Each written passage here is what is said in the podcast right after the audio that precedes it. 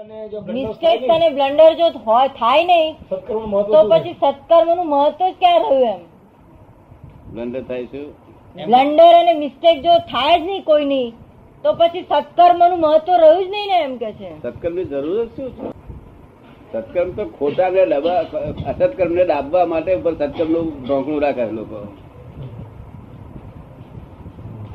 અસત્કર્મ ને ડાબવા માટે ઢોકણું સત્કર્મનું જો એવું તમને ગમે છે? આમ તો જરૂરી સત છે ને બે ભ્રાંતિ છે. શું છે? રાગદ્વેષ કરાવનારું છે. કેવું છે? રાગદ્વેષ કરાવે. ને? અને જે અવિનાશી સત છે એ સતને પકડવાની જરૂર છે. જે અવિનાશી છે આ તો વિનાશી છે. કરવો ઓમ હવન કરવા. તે બરાબર છે કે નહીં? તેનું ફળ ખરું કે નહીં? કોઈ પણ ક્રિયા કરો, તેની ફળ મળે તમે બાજરી વાવો તો બાજરી મળે, ઘઉં વાવો તો ઘઉં મળે. જે કઈ પણ કરો, તેનું ફળ મળે. કોકને ગાર પડો તો તેનું ફળ મળે. અને એને માન આપો તો તેનું ફળ મળે. શું ના મળે. એ તમે સમજાયું? સૂર્યચંદ્ર ક્યાંથી કેવી રીતે આયા? સૂર્યચંદ્ર એ સ્વાભાવિક છે. શું છે? સ્વાભાવિક. એમને રસ્તા જતા ધડકી ઉઠ્યા છે. એમને કોઈ આવું બનાયા નથી. તમે સ્વાભાવિક છો.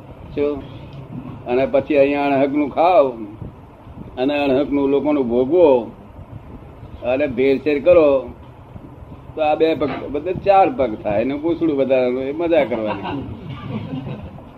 અણહકનું ભોગવે અણહકનું પડાઈ લે અણહકનું લઈ લે ભેળસેરી કરે. ત્યાર પછી આ બે પગ હતા, તેના ચાર પગ થાય એટલે પડી તો ના દેવાય અને પૂછડું કૂદવું હોય તો કામ લાગે, પૂછડું ઊંચું કરતા. ગમે એવું જીવન. લોકો એ જ ધંધો માડી બેઠા કારણ કે વધુ ટકા વસ્તી ત્યાં જ જવાની છે. અને સજ્જનતા રાખો. દરેક માણસ જોડે. દુર્જન સાથે સજ્જન. શું કહ્યું? તો પછી મનુષ્યમાં ઉત્તમ અવતાર મળે. શું? માનવ ધર્મ પાળો તો ફરી મનુષ્ય ધર્મ મળે. પાછળતા પાળો તો પશુ ધર્મ મળે.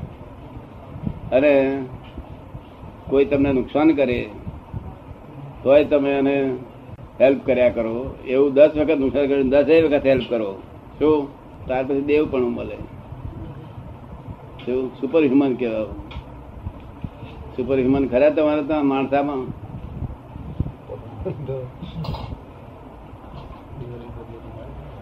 હ્યુમન જ થોડા છે.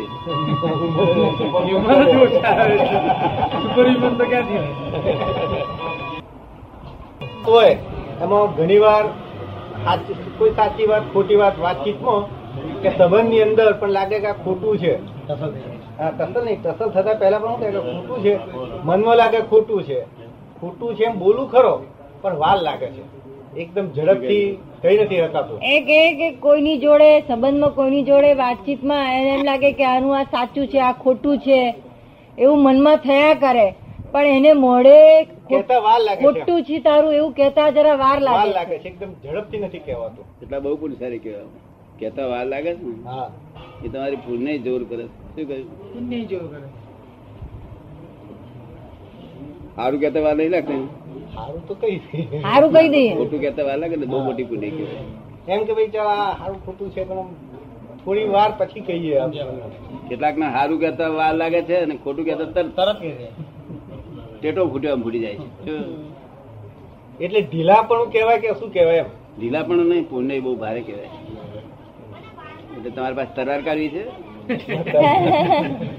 ક્ષત્રિય રહે ને. એક ક્ષત્રિય તો મને એક બે તરવારો બધું હોપી ગયો દાદાજી આ હોંપી ગયો. પેલા સમદરી વાળા કે આ હથિયારો અમારા બાપ દાદા વખતમાં છે ને બહુ વાર વપરાય છે. હવે એ વિધિ કરી આલો કે ફરી વપરાય નહીં. ને? સમદરી વાળા એટલે પુણ્ય કહેવાય પુણ્ય કહેવાય ઢીલા પણ ના કહેવાય જો અને વખત કોઈ ઢીલા પણ કે ને તો આપણા મનમાં એમ જાણ છે મારી પુણ્ય છો ને એ અવરું સમજે. શું ઘરનો જ કે. નથી કહેવાનું